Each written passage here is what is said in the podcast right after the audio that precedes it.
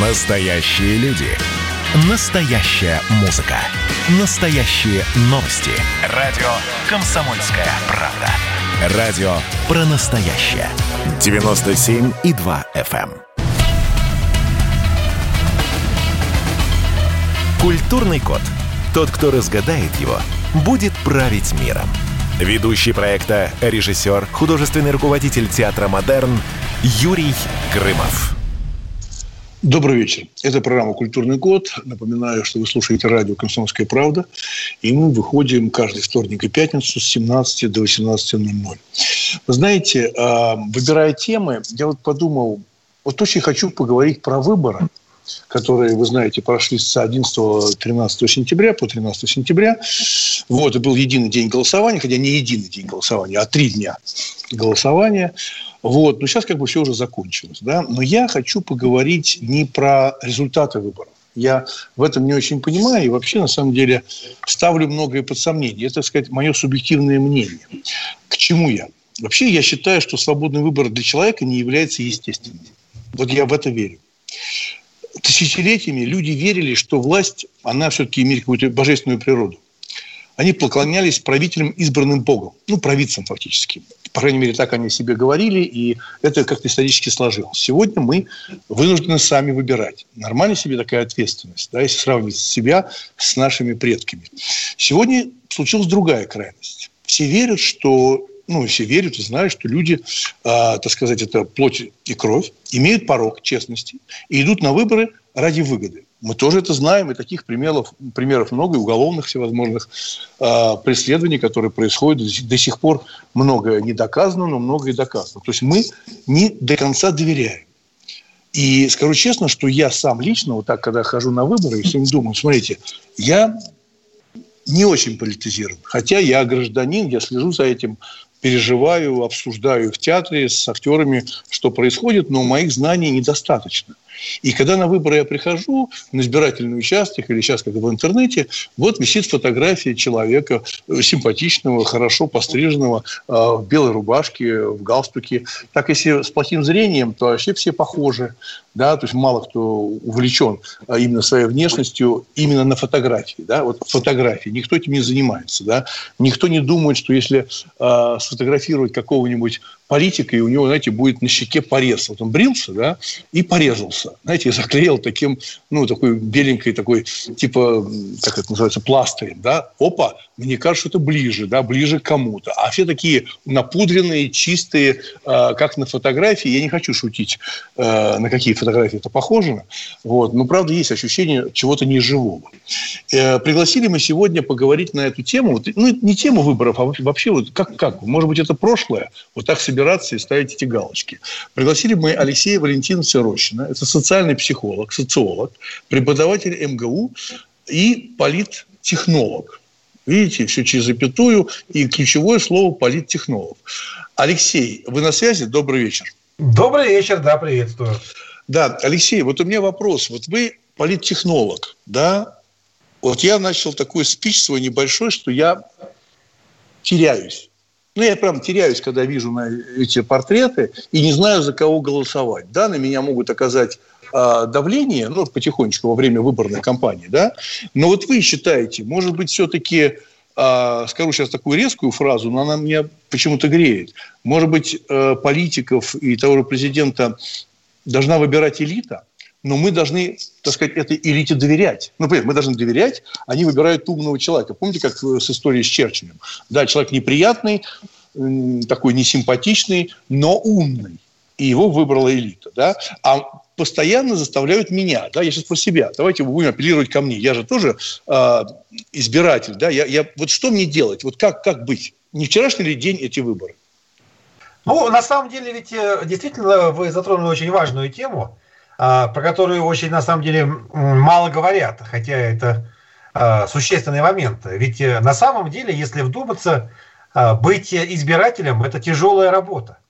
И реальный избиратель – это человек, который должен во все вникнуть, должен все прочесть, должен сравнить, должен прикинуть, как должно быть, а как не получится, и э, должен как-то точно разобраться именно в том, кому верить, кому не верить, И на самом деле, особенно еще учитывая то, что избирать-то ему надо на самых разных уровнях, это же не просто это. Надо, надо избирать себе там местную власть, надо избирать власть в своем городе, надо избирать власть в своей области, а, надо есть э, разные типы власти. Есть депутаты, есть губернаторы, есть, наконец, президент.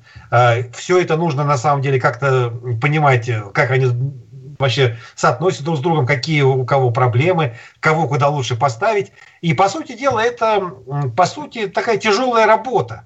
И, конечно, а, поначалу была такая легкая эйфория у людей, что вот мы теперь можем избирать. А сейчас-то чувствуется, что наступила такая у многих усталость. Потому что получается так, что я, должен во всем разбираться, должен все это вникать, должен, должен во всем этом что-то понимать. А ведь, э, собственно говоря, за что? За какие шиши? Мне за это не платят. Зачем я должен делать? А нет, ну, за, нет, нет, ну, за, зачем, за, зачем, нет, зачем должен э, делать, тут все-таки понятно. А, мы же понимаем, что мы гражданское общество, что а, от людей, которые у власти да, зависит очень многое. Ну, наша жизнь, согласна? Наша да, жизнь. Да. Мы, мы это понимаем. Мы это понимаем. И сейчас, когда вы читаете, наверное, э, в соцсетях написано, многие пишут, как же так, э, Лукашенко, эм, наш президент, дал кредит полтора миллиарда. И люди пишут, я не давал бы. Ну, люди пишут, я бы да. не давал. Ну, как же так? Как это вы не давали? Вы же выбрали президента ну, это же его э, деятельность, да, это так же, как я э, являюсь художественным руководителем театра «Модерн», да, все решения принимаю я. Для этого, для этого меня избрали. Но я хочу вернуться к, своему, к своей вот этой реплике, да. Вот не кажется ли вам, то, что, да, вы говорите, это большой труд, но не кажется ли, что это все-таки формальная история? Я сейчас не говорю про подтусовывать факты. Я говорю про честную историю. Вот большая работа, вы сказали, согласен. Но эту работу, сколько, по, вы же социолог, проходят эти люди, вот избиратели, вот сколько процентов так серьезно подходят, читают биографию, сравнивают, тем более мы знаем, что в регионах не всегда местный, да, не всегда местный. Да, конечно. То есть вообще новый человек, он из, э, с планеты Москва, да, такая есть планета отдельная Москва, и он приземлился э, в Костромскую область, например, да, и, и вдруг мы ему доверяем. Я тоже понимаю, почему многие доверяют. Ну, из Москвы, значит, там есть связи и деньги. Какой процент людей серьезно погруж, погружены в выборы? А, я думаю, что реально таких людей процентов 5. Причем это еще такая, можно сказать, очень оптимистичная оценка. Возможно, даже гораздо меньше. Вот. Но, но я хочу заметить, что и вы тоже выступаете тут а, в такой роли, я бы сказал, такого дьявола-соблазнителя. То есть вы как бы имеете в виду вот это то, что люди а, очень устали и не понимают, и разочарованы в самой процедуре, и предлагаете, ну, а давайте тогда пусть некая элита этим и занимается. Вот, в конце концов... Нет, так, нет, я, это, это, это не усталость, это не усталость, это доверие. А, понимаете, вот я, я правда говорю, что если а, я бы доверял бы полностью реальной элите, умным людям, а, что у них не было такой прямой корысти а, уже совсем, да, я бы доверял бы. Вот правда говорю, я бы доверял. Потому что вот такую работу, которую э, вы сейчас сами назвали это большой работой, и сказали страшную цифру для меня, что только 5% населения серьезно вычитывают эти биографии, рассуждают и голосуют. А все остальные – это лотерея, это казино. Есть, есть знаете, знаете, есть даже такая циничная поговорка э, среди не только политикологов, но и самих политиков, что самая бессмысленная бумага, которую производит э, любой политик на выборах, самое ненужное, которое нужно просто сделать, чтобы она была и отвязаться. Знаете, какая? Да. Это программа. То есть э, буквально считать, что вот самое тупое, что э, приходится делать на выборах, помимо встреч там с избирателями, там каких-то объездов, мероприятий, концертов и так далее, это вот программу делать. Потому что все как бы знают, и это действительно так и есть, это я могу опереться на свой 20-летний опыт, что программу читает, действительно читает, чтобы вникнуть, что там написано, так понять, что к чему. Вот реально те самые 5%, и это еще оптимистичный вариант. Действительно, потому что э, люди у нас, как это называется, выбирают сердцем. Помните, была такая э, еще время Ельцина «Голосуй сердцем». А ну, вот я, к этому, я к этому принимал небольшое... Да, да. Вот, э, э, Поздравляю вас. Но, но, но я, кстати, да, но, кстати, я был против э, «Голосуй сердцем», я делал «Голосуй или проиграешь». То есть ага. мы звали людей, э, что если ты пассивен, Понимаете, да, вы можете потерять даже то, что имеете. А я против был голосуй э, сердцем, потому что э, это, мне кажется, напрямую относится к каким-то личным, да, интимным качествам, да. А президент это все-таки для меня знаете, как вот театр, э, я приведу на театр, для меня это просто понятнее. Вот театр – это семья, это русское понятие. Но я здесь не папа. То есть мы семья, понимаете, да, в театре? Да. Модерн, да. Но, я, но я не папа. Но я не папа. Поэтому э, вы считаете, что «голосуй сердцем» до сих пор работает? Понятие. Над этим э, э очень принято сейчас, что называется, обстебывать и говорить, что это ни в коем случае, что мы, конечно, все очень умные и мы разбираемся рационально, но э, в реальности я вам скажу, что скорее сейчас это даже еще более преобладает. Это то, что люди хотят делать, потому что вот стремление во чем-то разбираться, оно практически ушло. Э, мы сейчас прервемся на небольшую паузу. Напоминаю, что у нас в гостях Алексей Валентинович Рощин, социальный психолог, социолог, преподаватель МГУ, политтехнолог. Мы говорим про выборы, не результаты выборов, да, а про нас с вами, э, кто мы, как мы выбираем. Я, на самом деле, всегда теряюсь, за кого голосовать. И э, Алексей сказал, что это большой труд. Маленькая пауза. Программа «Культурный код». Культурный код. Тот, кто разгадает его – будет править миром. Ведущий проекта, режиссер, художественный руководитель театра «Модерн» Юрий Грымов. Это было начало. Это действительно история, которая будоражит. Так вся страна обалдела. И Россия родина слонов, она от океана до океана, да. И мы, мы всегда правы, мы никогда не сдаемся. И самое главное, что же будет дальше? Комсомольская правда это радио.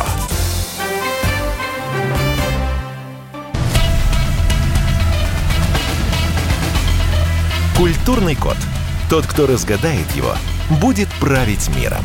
Ведущий проекта, режиссер, художественный руководитель театра «Модерн» Юрий Грымов. Добрый вечер. Это программа «Культурный код». Мы сегодня говорим с вами про выборы. Не результаты, а просто рассуждаем вообще, не устарело ли это понятие «выбирать». И мы поняли, что очень мало людей, то есть у нас с вами э, серьезно вникают в биографии. И у нас сегодня на связи Алексей Валентинович Рощин, социальный психолог, социолог, преподаватель МГУ и политтехнолог. Он сказал в первой части, что люди вообще перестали обращать внимание на программные вот эти речи, на вот эти брошюрки, а, хотя казалось это самое важное. Чего человек приходит в политику? у меня в связи с этим вопрос, Алексей. Скажите, пожалуйста, ну, я, конечно, не преподаватель МГУ, но мой опыт показывает следующее, что э, популистские речи, ну, такие популистские, красивые речи в программах, накормить, напоить, обогреть, ну, условно говоря, да, как правило, показывают, что эти люди ничего не, не сделают в политике. То есть это заканчивается там, где и начинается. Красиво сказали, в это поверили, а спросить-то и не с кого. Человек уже там, но популисты не делают людей лучше, популисты не, не строят страну, не двигают, не двигают технологии, не развивают культуру. Популисты это не делают. Я могу ошибаться, поправьте меня. Да, так сейчас э, такое и есть э, в нашей стране. Ведь э, одна из главных проблем, причем она выходит далеко за пределы, собственно, выборной тематики, это вот как раз проблема утраты доверия. Проблема в том, что доверия-то у нас нет. Вот вы говорите про то, что хорошо, чтобы все решала элита. Но э, проблема для любого человека, он с этим согласится, если мы его спросим, а но потом сразу спросит, а кто такой? Кто, где эта элита? Кто, это, кто эти люди? И тут сразу возникнет э, э, вот очень большое недопонимание, потому что кто элита, кого считать элитой, почему именно эти люди элита, а не какие-то другие, это вопросы, на котором, э, так сказать, не только мы с вами споткнемся и так и не выясним, о чем идет речь. То есть э, проблема нашего современного человека в том, что у него как бы есть два основных э, неверия. Он, с одной стороны, не доверяет никому, кроме себя, и с другой стороны, себе он тоже на самом деле не доверяет и, грубо даже говоря, в себя не верит. Отсюда эти многочисленные заявления о том, что а чего я буду голосовать, а зачем я буду идти голосовать, все равно мой голос ничего не значит, все равно его не учтут, все равно я ни на что не влияю. То есть это, это взаимосвязано. Человек, который не верит сам себя, он, естественно, не может верить и кому-то другому. Да, да, но при этом же люди все равно голосуют, и я ссылаюсь на вас. А, вы говорили, что сегодня очень важно это масштаб по количеству информационных упоминаний. Да, вот, вот часто звучит фамилия, а, часто показывают этого человека, и люди как-то себе откладывают, да, это как товар. Знаете, я когда-то очень активно занимался маркетингом и рекламой, да, и я прекрасно понимал, что если на полке стоят, э, там, не знаю, 4 или 14 видов сока, да, все равно первую покупку совершают то, который слышали. Он, он это... может быть самым плохим соком. Он может быть самым плохим соком. Да?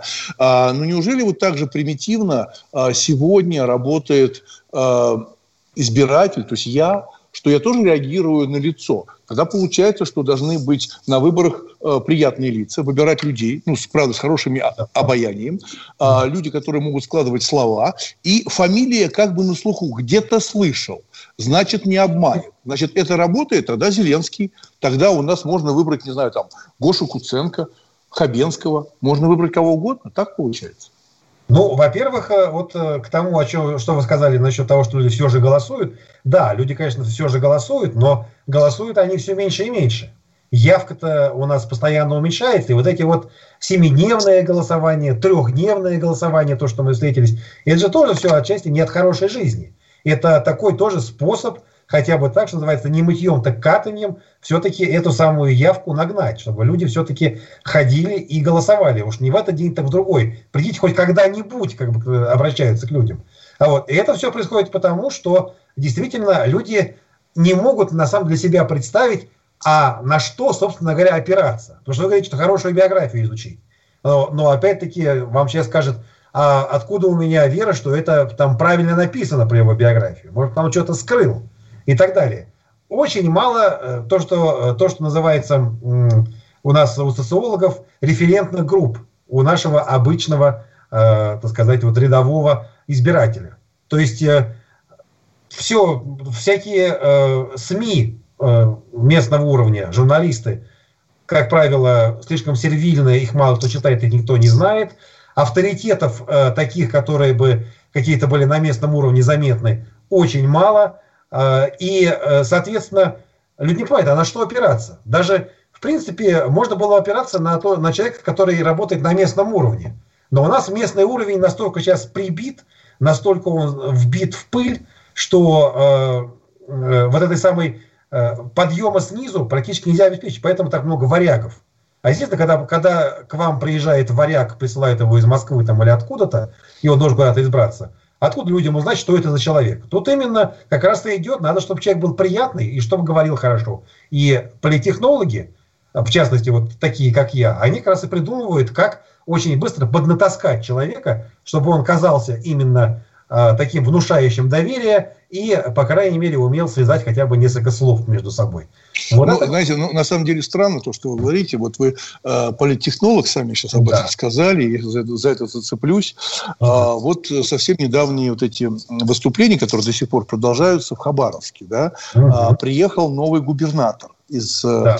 Москвы, ЛДПР, да, э, фамилии, извините, запамятовал, вы, наверное, знаете, да, как его фамилия. Да, вылетел у меня тоже. Да, да, да, ну, неважно, вот который сейчас э, управляет, так сказать, городом, да, в Хабаровске, а вот он, он, да, а в своих речах, я просто когда смотрел на него, а, как, как он это говорил, я все-таки с людьми э, работаю, я причинно-следственные связи нахожу, я понимаю, работаю, что такое актерская речь, что такое человеческая Дегтярев, речь. Дегтярев. Дегтярев, да.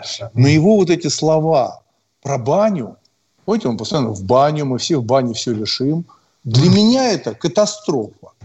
Вот да, лично. Да. Если я это услышал, значит, что? Он это так навязчиво, навязчиво говорил. Может, ему это сделали политтехнологи, сказали, давай ближе к народу, и ты все решаешь вопросы в бане. Это исходя из ваших слов, как политтехнолога. Это ему придумали? Я думаю, что здесь э, даже имеет место несколько другой э, механизм. Вы заметите, откуда взялся Дегтярев э, в Хабаровске? Его туда назначили. И очень многие сейчас, очень многие выборные, как, как бы выборные люди, они воспринимают э, свое, даже то, что они участвуют в какой-то компании, но если они участвуют в компании от имени там, Единой России, от имени Москвы и так далее, они тоже воспринимают дело как некое назначение. Если меня прислали, то уж меня, соответственно, и изволят так или иначе, меня сделают э, этим самым местным начальником. И отсюда приходит то, что сама профессия политтехнолога, я вам скажу, вырождается постепенно. А многие даже считают, что вообще они эти политтехнологи не нужны, потому что, потому что не надо на самом деле даже и пытаться завоевать э, доверие у этих самых, э, у местного населения. Считается, что вот э, как бы то ни было, а все равно, так сказать, э, исход предопределен.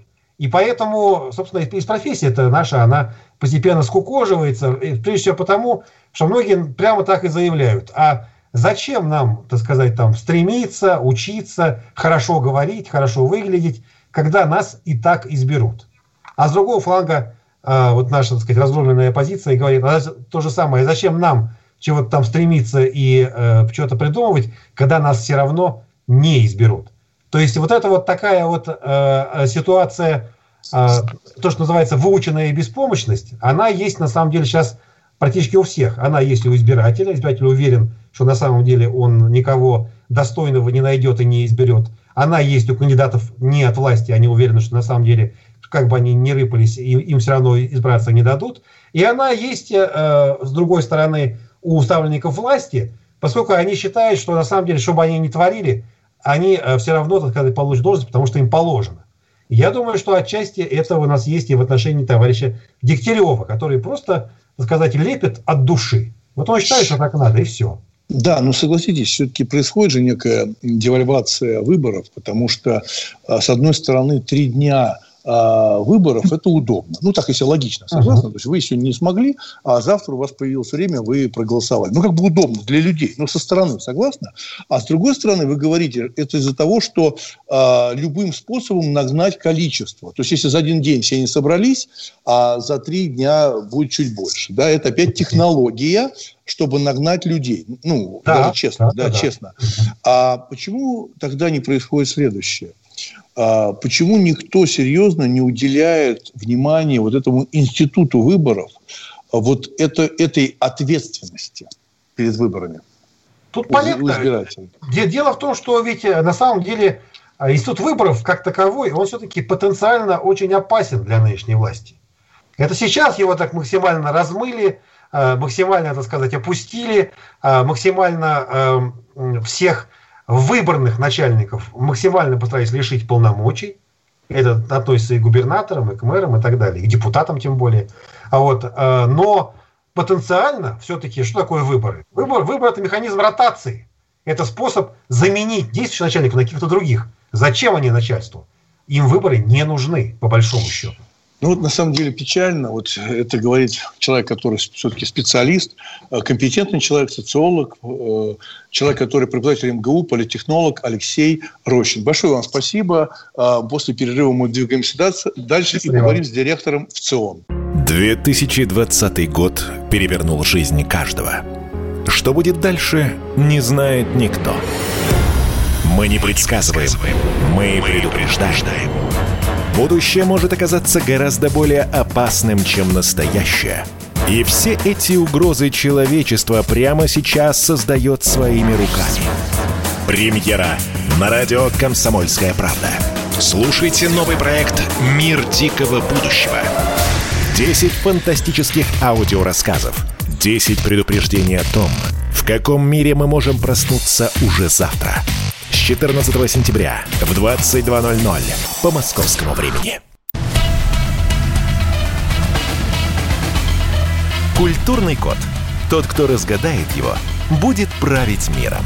Ведущий проекта, режиссер, художественный руководитель театра «Модерн» Юрий Грымов. Добрый вечер. Это программа «Культурный код». Напоминаю, что мы ходим каждую неделю, два раза в неделю, вторник и пятницу с 17 до 18.00.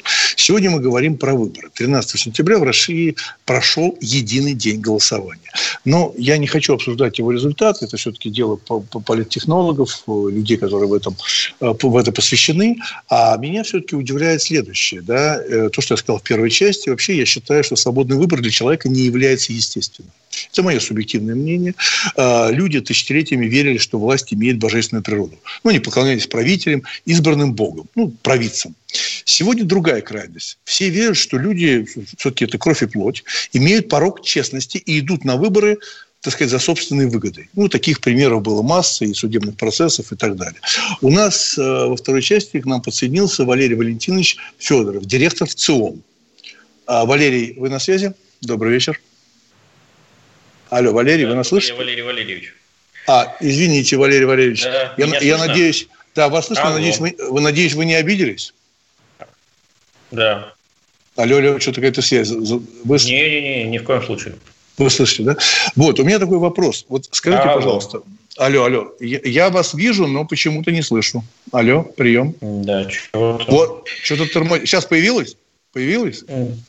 Да, вы-то у меня никуда и не девались. Вот, вот Главное, я вас появился. Да, вот, да, все, есть Да, спасибо большое, Валерий Валентинович. Валерьевич, смотрите, значит, у меня такой э. вопрос. Да, я специально шучу так, а, потому что, вы знаете, вот я, у нас был политик Платошкин, да, когда я немножко пошутил, он сразу обиделся. Меня это очень сильно удивило, да, я вообще считаю, что люди, а вы директор ЦИОМ, это очень ответственная работа, а вы вообще иронично относитесь к себе и к происходящему? Или вы такой все-таки очень серьезный человек, важный? Я видел вас по телевизору. Это большая, так сказать, у нас как патриции, они же появляются на трибунах, и я тоже вас видел, хотя вы вроде бы должны быть за кадром. Но вы всегда в кадре. Это в ЦИОМ. Да, ну патриции в тогах появляются, да, им, наверное, шутить э, невместно, вот, но в нашей работе без юмора, конечно, делать нечего, вот, не проживешь и месяца, а я вот на своем посту уже, дай бог памяти, 17 лет. Так что 17, 17, да. 17 лет. А вы сами да. не устали, не устали от того, чем вы занимаетесь? 17 лет. Вот смотрите, видите, сейчас ругают все Лукашенко, а, что от него все уже устали, да? А, а он сам от себя Но он-то не устал. Он сам от Нет, я уверен, он не, он, он не устал. Ему страшно хочется поработать. Вот. Э, я на самом деле устал, конечно, давно от э, своей работы. Вот. Это было примерно через пять лет после назначения. Вот. Но, э, значит, потом я понял, что есть все-таки некоторые, некоторая возможность, некоторый шанс значит, работать и дальше, и работать не, что называется, отбывать вот, службу, тянуть лямку, а, а работать с огоньком, с э, такой вот творческой жилкой. Вот, и знаете, что мне дало уверенность и что мне новые силы принесло? Да. Вот, благодаря чему я до сих пор на этом посту и полностью удовлетворенно надеюсь, что и дальше Бог мне позволит этим заниматься. Вот. Э, это люди, это коллектив. Это те, кто вокруг меня, это потрясающие умные, творческие, яркие, интеллектуальные люди. У них горят глаза, они каждый день открывают что-то новое. И я понял, что лучше коллектива я, наверное, не найду. Вот у вас в театре, наверное, тоже э, люди очень э, яркие, умные, творческие. Но ну, вот, у нас, э, но, у нас ротация, сказать, у нас я... ротация. У нас постоянная ротация, мы э, пытаемся искать лучше. И э, если вы не обновляете труппу, понимаете, да, молодежью, да, то происходит стагнация, та, которая произошла в Беларуси, как мне кажется. Алло. Да, у вас ротация, ну, знаете, прямо как у Зенона в опориях известных, да, то есть вот корабль, выходя из гавани, а, значит, совершает длительное путешествие, значит, э, ломаются мачты, отлетают куски обшивки, все это меняется, латается, и вот он, наконец, возвращается в родной порт, выясняется, что ни одного исходного куска, э, значит, дерева уже нет, но вот этот тот же самый корабль или какой-то новый? Вот. И, ну и ответ, да, и новый, и тот же самый. Вот. Поэтому у нас тоже ротация постоянная, у нас э, все меняется, но при этом костяк остается прежним, и мне кажется, мы продолжаем делать свое дело профессионально и честно. У меня такой вопрос к вам. Скажите, пожалуйста, вот помните, совсем недавно очень активно э, поднимался вопрос, что мы, ну, и рекламировался, это обсуждалось, гражданское общество, ответственность за выборы. То есть любой человек, который идет на выборы, он отвечает за свое будущее. Да, выбирает себе э, человек, который в своем районе или в городе или в стране, вот это гражданский выбор. Он куда-то ушел на второй план. Вам не кажется, что эту ответственность на себя взяли сегодня то, что называется оппозиционеры, ну, системная оппозиция, как раз они продолжают давить на эту ответственность. А власть сегодняшняя, ну, которая, ну, реальная власть, как-то перестали уделять внимание ответственному выбору вот именно нам, вот избирателям, не кажется ли вам, что стала какая-то более случайная вещь с выборами? А оппозиция настаивает на гражданском, э, гражданской позиции, и поэтому многие побеждать стали в оппозиции. А, давайте исторически подойдем к этому вопросу. Когда-то право участия в выборах, а, оно было очень ценно, и его имели отнюдь немногие. Скажем, в начале 19 века в Англии меньше 3% населения, причем только взрослого и только мужского имели это право. И значит, дальше происходило расширение этого права. Каждое десятилетие буквально какая-то новая группа граждан его обретала. Но обретала не просто потому, что оно э, значит, э, даровалось да, по э, значит, доброй воле монарха, это было результатом борьбы. И вот в результате к началу 20 века практически все взрослое мужское, мужское, повторю, население эти права а, приобрело и очень активно ими пользовалось. Да, вступало в партии, партии были очень многочисленными, а, значит, участвовала не только в выборах, но и в а, демонстрациях, подписывала петиции и так далее и тому подобное. Это был результат борьбы, и это право было действительно ценным. А посмотрим, что сегодня происходит. Сегодня вы буквально по праву рождения, вот есть у вас паспорт, да, вы его получите 16 лет, ну, еще пару лет э, подождете, и э, право автоматически вы получаете. Вам не надо за него бороться. Вам и так основные права гарантированы. Право на свободу передвижения, на свободу высказывания мнений, право на свободу совести э, и так далее и тому подобное. Вот, то есть вам бороться за права не надо, и, разумеется, ценность упала. Это вот Одна причина, почему мы сегодня не активно участвуем в политике, а скорее э, наблюдаем за ней. Мы сегодня э, такие граждане-зрители, а не граждане-участники борьбы. Вы мы со стороны на нее смотрим. И это, кстати, не э, особенность России, это тренд такой общемировой. Вот. Но есть и вторая сторона медали. Чем шире права у э, обычных людей, э, а не у власти придержащих, так называемых, да, то есть не у воротил крупного бизнеса, не у представителей традиционной аристократии, значит, не у значит, членов небольшого числа семей, которые в каждой стране ну или в большинстве стран э, реально и управляют. Вот чем больше так сказать, людей имеет право, формальное право голоса, тем меньше, увы, это жестокая реальность, э, реальных полномочий у избранных органов. Сегодня избирать имеют право все, но на что реально владеют, э, народ, э, вернее, влияют народные представители? Очень мало на что. Реально всем управляют э, бюрократы, которых никто не, назнач... никто не избирает, и назначают они, по сути, сами себя.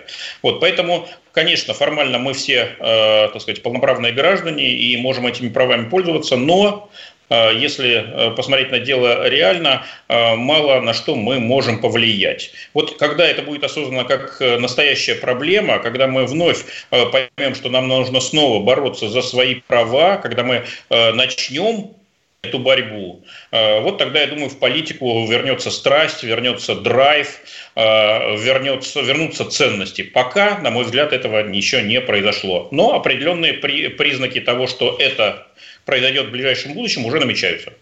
Но согласитесь, все-таки вот эти, это будущее идет от оппозиции, да, то есть теми, теми людьми, которые против сегодняшней власти. Они к этому апеллируют, понимаете? А у нас сейчас был в гостях до вас э, Рощин, да, политтехнолог, который сказал, что, в принципе, активно и разбираются в выборах, вот мы с вами, я, я, например, да, а, только 5%, которые читают биографию, сопоставляют, да, а вот то же самое умное голосование, э, оппозиция постоянно объясняет, что почем, какие-то факты сопоставляют, да, и люди за этим следят. То есть, условно говоря, оппозиция как раз и поднимает этот градус ответственности за страну. А власть сегодняшняя как-то спокойно к этому относится. Вот мне это кажется странным, нет? Ну, давайте, э, опять-таки, ближе к земле. Да? А, есть те, кто держит в своих руках власть, и их задача сохранить власть. Вот, разными способами. Кто-то считает, что сохранить власть можно ничего не меняя. Вот э, пример Белоруссии, он об этом как раз говорит. Да, страна поменялась, экономика поменялась, общество поменялось, ценности поменялось, президент не поменялся. И вот предпочитает править прежними методами.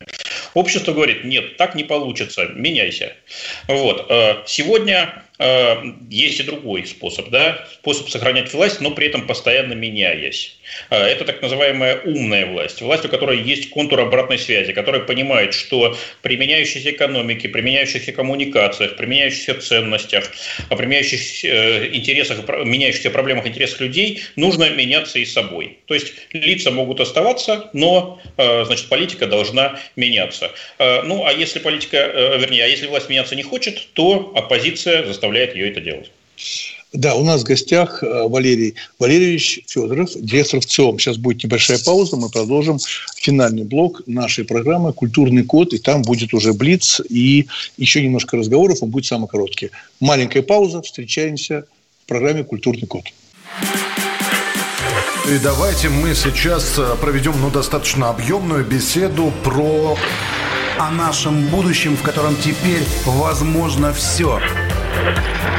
Раз и сделали некий прорыв. Вот сегодня мы хотим поговорить, прорыв ли это, почему так много шума. Вся страна слышала об этом. Есть те, кто смотрит в небо и мечтают о звездах. Комсомольская правда. Это радио.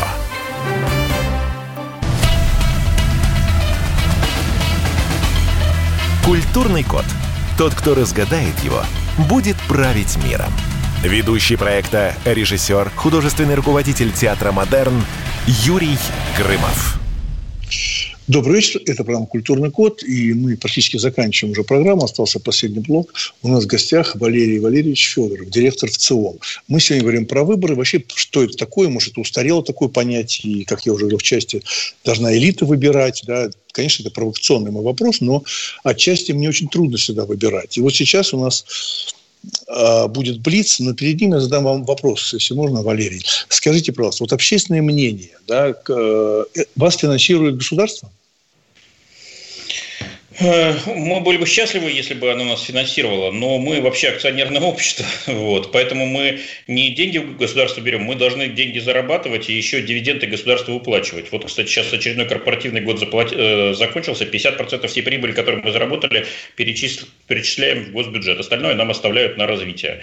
Поэтому бегаем по рынку вот, и работаем со всеми, кто хочет э, узнать, что на самом деле думают, чего боятся, чего ждут, чего страстно желают россияне. Нет, просто общественное мнение, это же очень важно, это же действительно очень требует такой, знаете, ответственности. И, э, знаете, когда появилось общественное телевидение в России, я так обрадовался, думал, наверняка люди сейчас все скинутся, да, и там будет какая-то жизнь. А сегодня же мы прекрасно понимаем, что общественное телевидение финансирует само государство. Оно не общественное.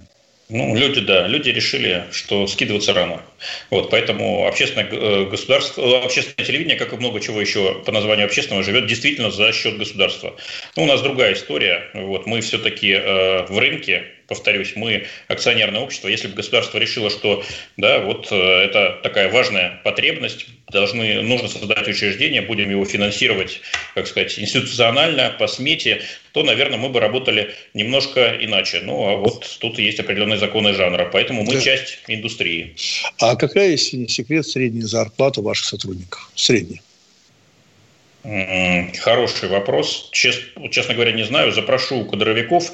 Э, но скажу так, мы платим чуть выше, чем в среднем по рынку. Потому что мы коммерчески успешная компания, прибыльная компания. Иначе дивиденды бы не платили. Алло, алло, пропал директора давно да. бы уже выгнали. Угу. Да, э, значит, скажу так, платим чуть выше, чем в среднем по рынку. По крайней мере, стараемся держать такую планку.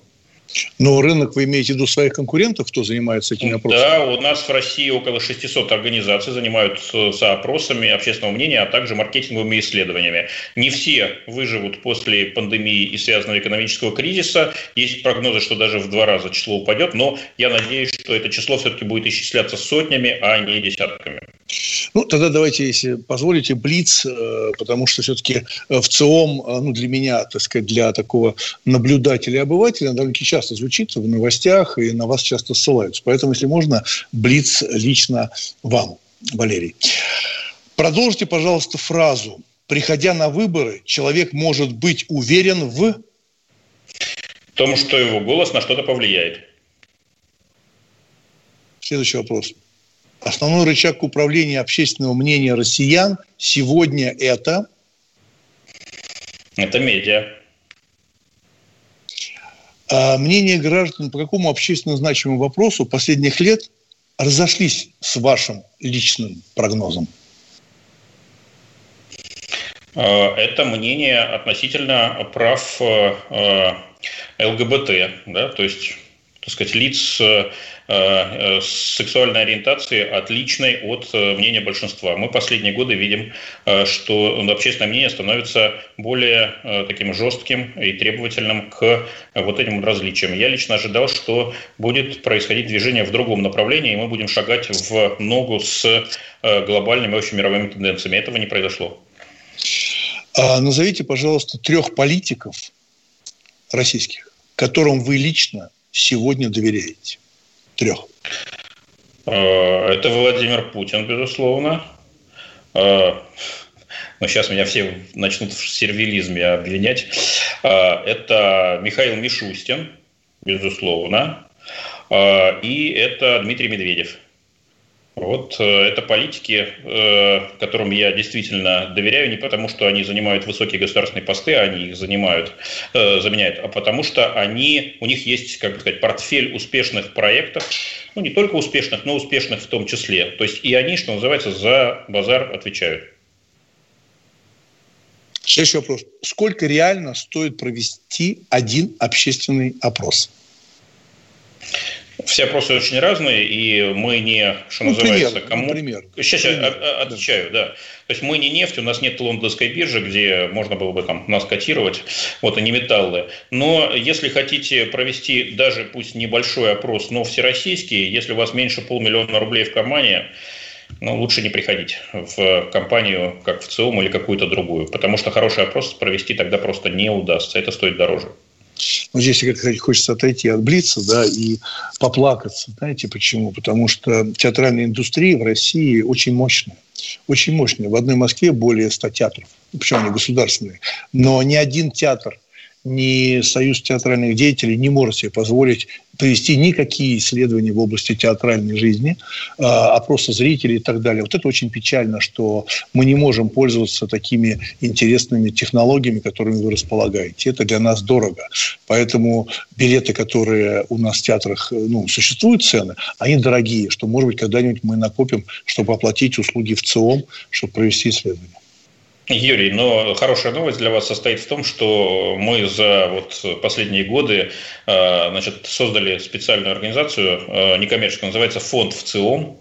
Вот, она занимается в том числе некоммерческими проектами. Да, то есть есть некоторые исследования, которые мы готовы проводить за свой счет. Их немного, вот, не так много на собственных средств, но на благородные цели э, проводить готовы. Мы проводили, скажем, исследования бесплатно для музея ГУЛАГ, вот, исследования, посвященные сталинским репрессиям. Вот, вот, э, поэтому почему бы и нет? Можем провести, наверное, исследования и для э, такой индустрии важнейшей, как театры. Спасибо. Последний вопрос, буквально 30 секунд. Какая актуальная проблема последних лет, на ваш взгляд, расколола наше общество?